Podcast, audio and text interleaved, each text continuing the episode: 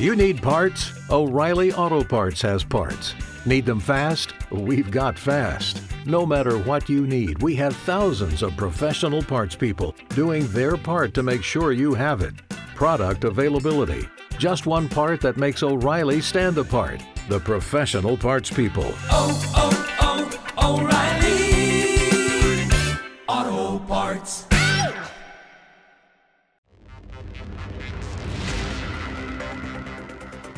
Ora resta da capire solo dove porterà la strategia del PD. Fuori lotti e ceccanti, la Morani rinuncia dopo aver visto dove era stata candidata, la Cirinna prima la segue, poi ci ripensa e seppur amareggiata, correrà. Il PD chiude le liste lasciandosi alle spalle polemiche roventi che arrivano per alcune esclusioni eccellenti, soprattutto tra gli ex renziani. Intanto il centrodestra ha definito i collegi dei tre leader. Meloni correrà a Roma, Salvini a Milano e Berlusconi a Monza. Più lineare sicuramente. Vedremo alla fine cosa pagherà di più.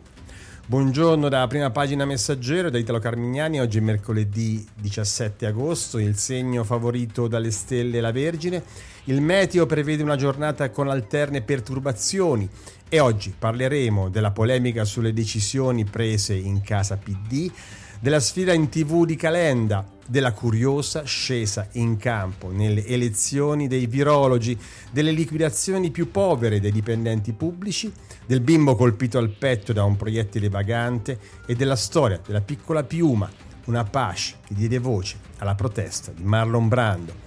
Partiamo dalla politica e dalla casa del PD dove soffiano tante polemiche. Ascoltiamo a riguardo Francesco Bechis. Delusi, sorpresi, rassegnati, furibondi, sono gli onorevoli del PD che, salvo colpi di scena, rimarranno fuori dal Parlamento, candidati in collegi poco contendibili oppure non candidati affatto, chi preferisce il silenzio stampa, chi invece rompe le righe, come Monica Cirinnà, candidata in un collegio ostico, l'uninominale Roma 4, prima infastidita per la posizione ritenuta a rischio, ha infine accettato la sfida, farò la mia battaglia. Si sfoga anche Luca Lotti, ex braccio destro di Matteo Renzi, prima fila di base riformista, la corrente a cui Enrico Letta consegna il conto più salato. Lotti parla di scelta politica che non ammette scuse vigliacche. Andrea Marcucci, altro colonnello d'aria, affronterà un collegio in salita a Livorno. Tra i riformisti in bilico ci sono anche Emanuele Fiano. E Lorenzo Guerini, il leader della corrente, rompe il silenzio glaciale in direzione con una dura reprimenda contro le liste poco garantiste. Il pallottoliere lettiano distribuisce dolori un po' in tutte le correnti, dove infatti già rimbalza un mantra: il congresso è già iniziato. Lo sguardo è puntato al 26 settembre. Se il test elettorale dovesse andare male, magari con un sorpasso di Fratelli d'Italia, per il segretario si aprirebbe la resa dei conti. Ribollono i giovani turchi di Matteo Orfini. Sorride invece Andrea Orlando, forte di una direzione affollata dalle sue truppe. Diverso il bilancio invece di Area Dem, la corrente di Dario Franceschini. Il ministro uscente sarà capolista del PD a Napoli e tra i più stretti può contare su due candidature blindate, Michela Di Biase e Bruno Astorre, oltre ad Alberto Losacco. Ma non ci saranno due riferimenti storici, Marina Sereni e Roberta Pinotti. Entrambe hanno rinunciato alla corsa. Da Bruxelles non fa i salti di gioia Paolo Gentiloni. È tra i grandi estimatori infatti di Enzo Amendola, l'ex ministro degli affari europei che ha combattuto la battaglia per il recovery e ora sarà candidato in un difficile terzo posto nel collegio di Napoli, al Senato. È una sfida difficile anche per Filippo Sensi, l'ex spin doctor renziano inserito come terzo nel proporzionale Lazio 2 e in un collegio uninominale a Roma. Tra i nomi eccellenti ballano anche Stefano Ceccanti, il costituzionalista stimato dal mondo Cattodem, e ancora Tommaso Nannicini, che avrà un collegio uninominale tutto in salita in Lombardia. Sul web, intanto, viaggia in malumore. L'ex ministro Giuseppe Fioroni scrive a Letta e parla di testa coda del riformismo democratico. Su Twitter invece Lorenza Bonaccorsi, Dem vicina a Gentiloni, se la prende con gli occhi di tigre del segretario, una tigre cecata. Quindi la sfida di Calenda che vorrebbe tutti in tv, come ci spiega Alberto Gentili. Carlo Calenda ha lanciato il guanto di sfida a Ferragosto. Invito Conte, Meloni, Letta, i leader delle coalizioni a fare un confronto TV come si fa in tutti i paesi civili, un confronto educato sui programmi per aiutare gli elettori a farsi un'opinione. Facciamolo presto, ha detto il leader del terzo polo. Ma il suo appello è andato a infrangersi contro i nodi Enrico Letta e Giorgia Meloni. L'obiettivo di Calenda è chiaro, superare lo schema della polarizzazione dello scontro tra il segretario del PD e la leader dei Fratelli d'Italia e disinnescare la minaccia del voto utile, o destra o sinistra, che mette in difficoltà i centristi e i 5 Stelle di Giuseppe Conte. Ma sia Letta che Meloni non hanno intenzione di concedere aiutini ai due competitor, condividendo con loro la ribalta televisiva. Il no del PD è motivato sia da ragioni di tattica politica, la polarizzazione appunto, sia da questioni personali dopo la rottura del patto elettorale con Calenda. La sfida del 25 settembre, dicono al Nazareno, è tra due partiti. Per non consegnare il peso alla destra si deve scegliere il PD, dunque solo il duello in tv con Meloni ha senso. E aggiungono nel quartier generale Dem, riguardo al faccia a faccia televisivo con Calenda. È fuori discussione. Ogni contatto con il leader di azione rischia di trasformarsi in una commedia dell'arte, anzi, in una replica del Marchese del Grillo. Il film in cui Alberto Sordi diceva mi dispiace, ma io so io e voi non siete. Nel rifiuto di Fratelli d'Italia non c'è nulla di personale, la scelta è legata alla strategia comunicativa della promessa Premier. Calenda ha fatto questa proposta perché è il più indietro di tutti e deve recuperare terreno, afferma Guido Crosetto, ascoltato consigliere di Meloni e cofondatore di Fratelli d'Italia.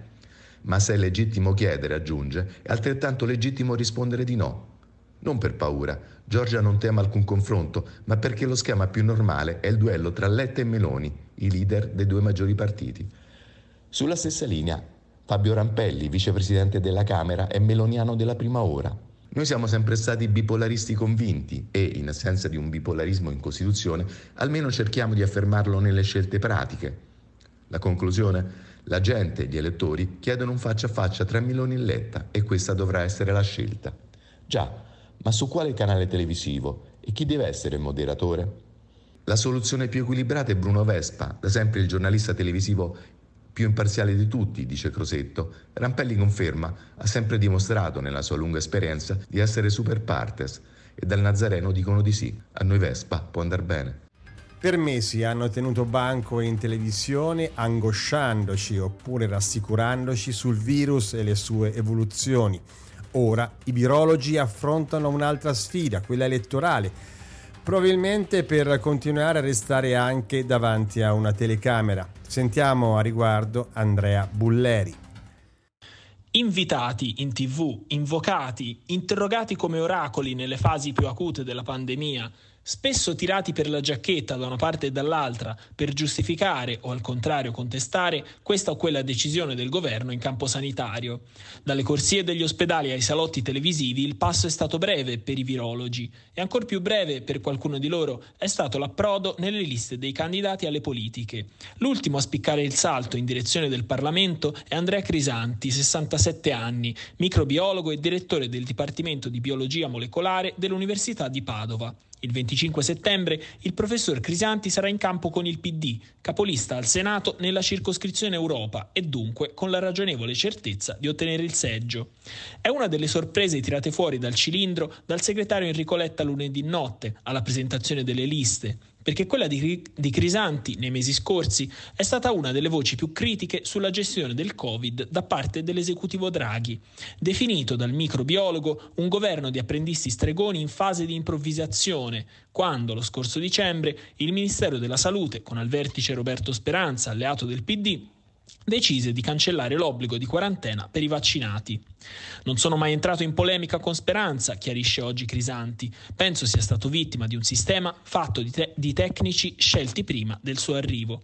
Poi spiega la scelta di scendere nell'agone politico. Ritengo che l'Italia, mai come in questo momento, abbia bisogno di contributi tecnici e scientifici per risolvere una crisi a vari livelli e penso, aggiunge, che sia il momento che i tecnici si cerchino i voti. Una discesa in campo che non piace a Matteo Renzi, con lui chiuso in casa al primo raffreddore, né a Matteo Salvini, il televirologo Crisanti, candidato col PD. Credo che ora si capiscano tante cose, lo attacca su Twitter il capo della Lega. Anche da questo tweet si capiscono molte cose, ribatte il segretario Dem Letta, tipo che per fortuna l'Italia non è stata governata da Salvini durante il Covid. Mentre il diretto interessato replica il leader del Carroccio. Credo che gli errori che ha già fatto in sanità come in politica estera siano la garanzia di quelli che potrà fare se avrà la possibilità di governare.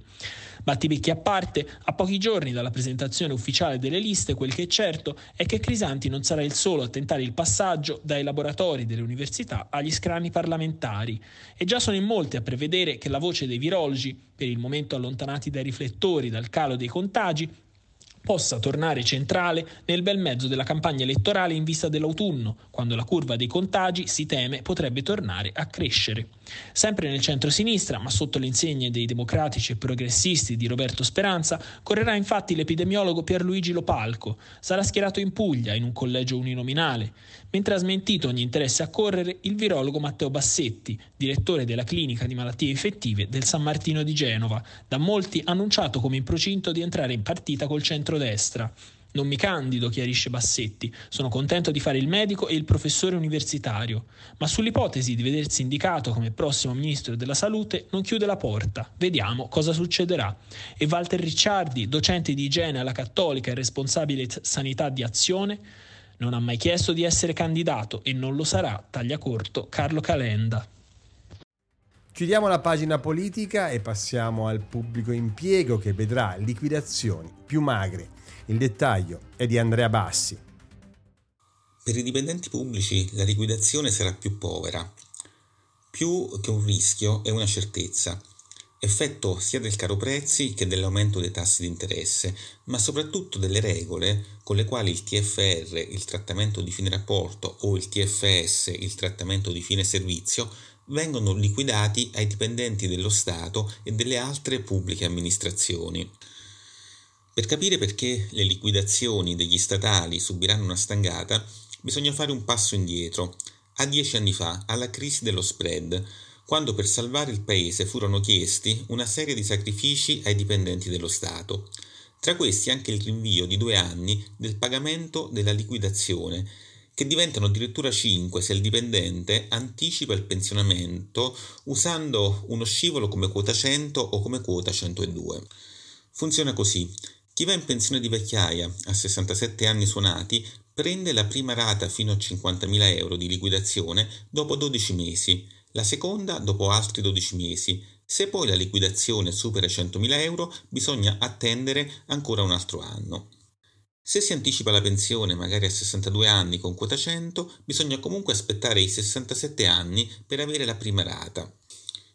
Il primo governo Conte, quello che quota 100 l'aveva inventata, aveva anche introdotto un meccanismo per non far attendere troppo i dipendenti la liquidazione, un anticipo bancario a prezzo calmirato. L'ABI e il governo hanno sottoscritto una convenzione, rinnovata qualche giorno fa per altri due anni, che permette di ottenere un prestito fino a 45.000 euro a un tasso dello 0,40% più il cosiddetto rendistato.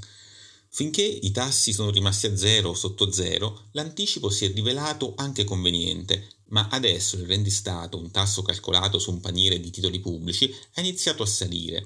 Per un prestito tra un anno e un anno e mezzo è arrivato a superare l'1% a luglio, a due anni e mezzo è di circa 1,5 punti percentuali. Questo significa che aggiungendo lo spread di 0,40 il tasso pagato per ottenere l'anticipo ormai ha raggiunto il 2% ma è peggio ancora lasciare i soldi all'Inps e attendere la liquidazione dopo due o tre anni. Si riceverebbero soldi svalutati del 15 o 20% a seconda dell'andamento del caro vita, che solo quest'anno viaggia al ritmo dell'8%.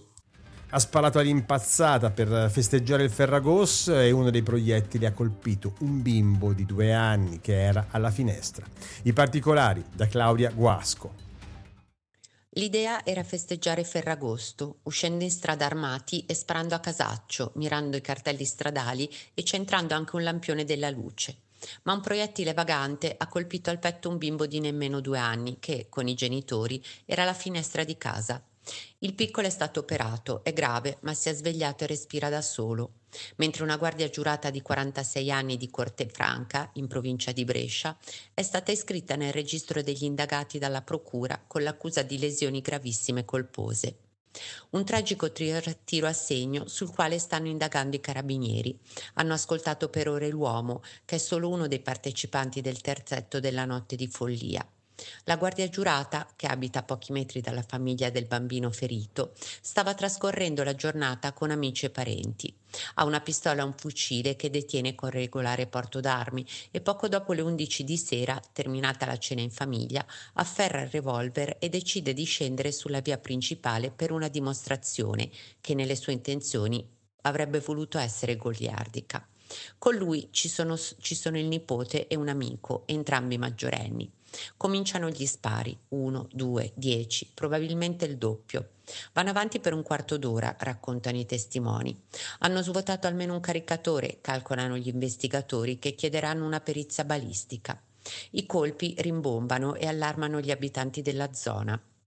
Dapprima i residenti non si sono insospettiti sentendo i colpi, li hanno scambiati per mortare, mortarette di ferragosto.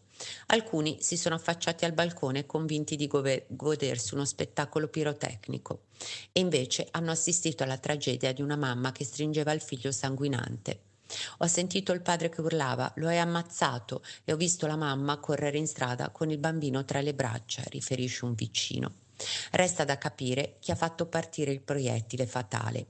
La guardia giurata, il nipote e l'amico, infatti, avrebbero sparato a turno. Per i due, gio- due giovani gli inquirenti stanno valutando la contestazione del reato di porto e uso illegali di arma da fuoco in pubblico. E adesso un abitante racconta che, prima di Ferragosto, ha sentito altre volte sparare nella via. Per prima pagina Messaggero America parliamo di Piccola Piuma, una Apache che 50 anni fa diede voce alla protesta di Marlon Brando, buttando la carriera di attrice alle ortiche. Dalla corrispondente da New York, Anna Guaita.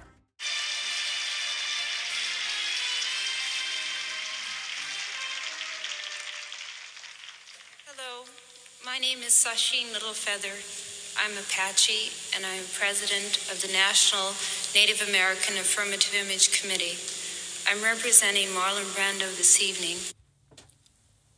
Quasi 50 anni fa, il 27 marzo 1973, l'indiana Apache Sashim Littlefeather, il cui nome significa piccola piuma, saliva sul palco degli Oscar al posto di Marlon Brando, che aveva appena vinto il premio come miglior interprete per il film Il Padrino l'attore aveva chiesto alla giovane attrice indiana di rifiutare la statuetta a nome suo, tenere un lungo discorso contro la discriminazione che Hollywood manifestava contro le minoranze indiane e sensibilizzare l'opinione pubblica a favore di un gruppo di indiani che stavano occupando allora il villaggio di Wounded Knee. Nessuno ha mai capito perché Brando non salì lui stesso sul palco per pronunciare il discorso, che Little Feather non poté comunque leggere perché era troppo lungo e avrebbe sforato i tempi concessi ai vincitori. Alla giovane vennero dati solamente 60 secondi, durante i quali riuscì a spiegare brevemente. Con grande dispiacere, Brando non può accettare questo premio molto generoso e le ragioni di questa scelta sono il trattamento riservato agli indiani d'America da parte dell'industria cinematografica e televisiva e anche i recenti avvenimenti a Wounded Knee. A oltre 49 anni da quella sera, il presidente della Academy ha presentato alla oramai 75enne attrice indiana una formale lettera di scuse per il modo in cui quella breve dichiarazione venne accolta. La giovane Apache fu sommersa da fischi e proteste, anche se nel caos si sentirono anche degli applausi. Ma la cosa peggiore è che la sua nascente carriera di attrice fu distrutta sul nascere. Non solo, come ha detto lei stessa ricevendo la lettera, tutti parlavano di me, nessuno voleva parlare con me. Di lei discutevano i talk show, le riviste, i giornali, le radio, ma la sua voce personale venne silenziata. La vita e la carriera di Sashim sono state rovinate da quel breve intervento in abito da cerimonia paci sul palco degli Oscar. La lettera delle Academy oggi chiede scusa ed esprime ammirazione per il coraggio che Sashim dimostrò. Lei ha risposto: Noi indiani siamo pazienti, sono passati solo 50 anni dopo tutto. Ovviamente un riferimento ai due secoli di persecuzione che le tribù indiane hanno subito dopo la conquista dell'America del Nord da parte dei colonizzatori europei. Oltre alla lettera di scuse, l'Academy terrà a settembre una serata dedicata a Sashim, durante la quale molti esponenti dello spettacolo di origine indiana verranno ad esibirsi per raccontare la storia dei loro popoli. Ha detto la non più giovane Apache. Questo è un sogno diventato realtà. È profondamente incoraggiante vedere quanto tutto sia cambiato da quando non ho accettato l'Oscar 50 anni fa per conto di Marlon Brando. Fin qui le voci e le parole dei giornalisti del Messaggero che vi offrono molto altro nelle pagine, nel quotidiano, in edicola e nella versione online.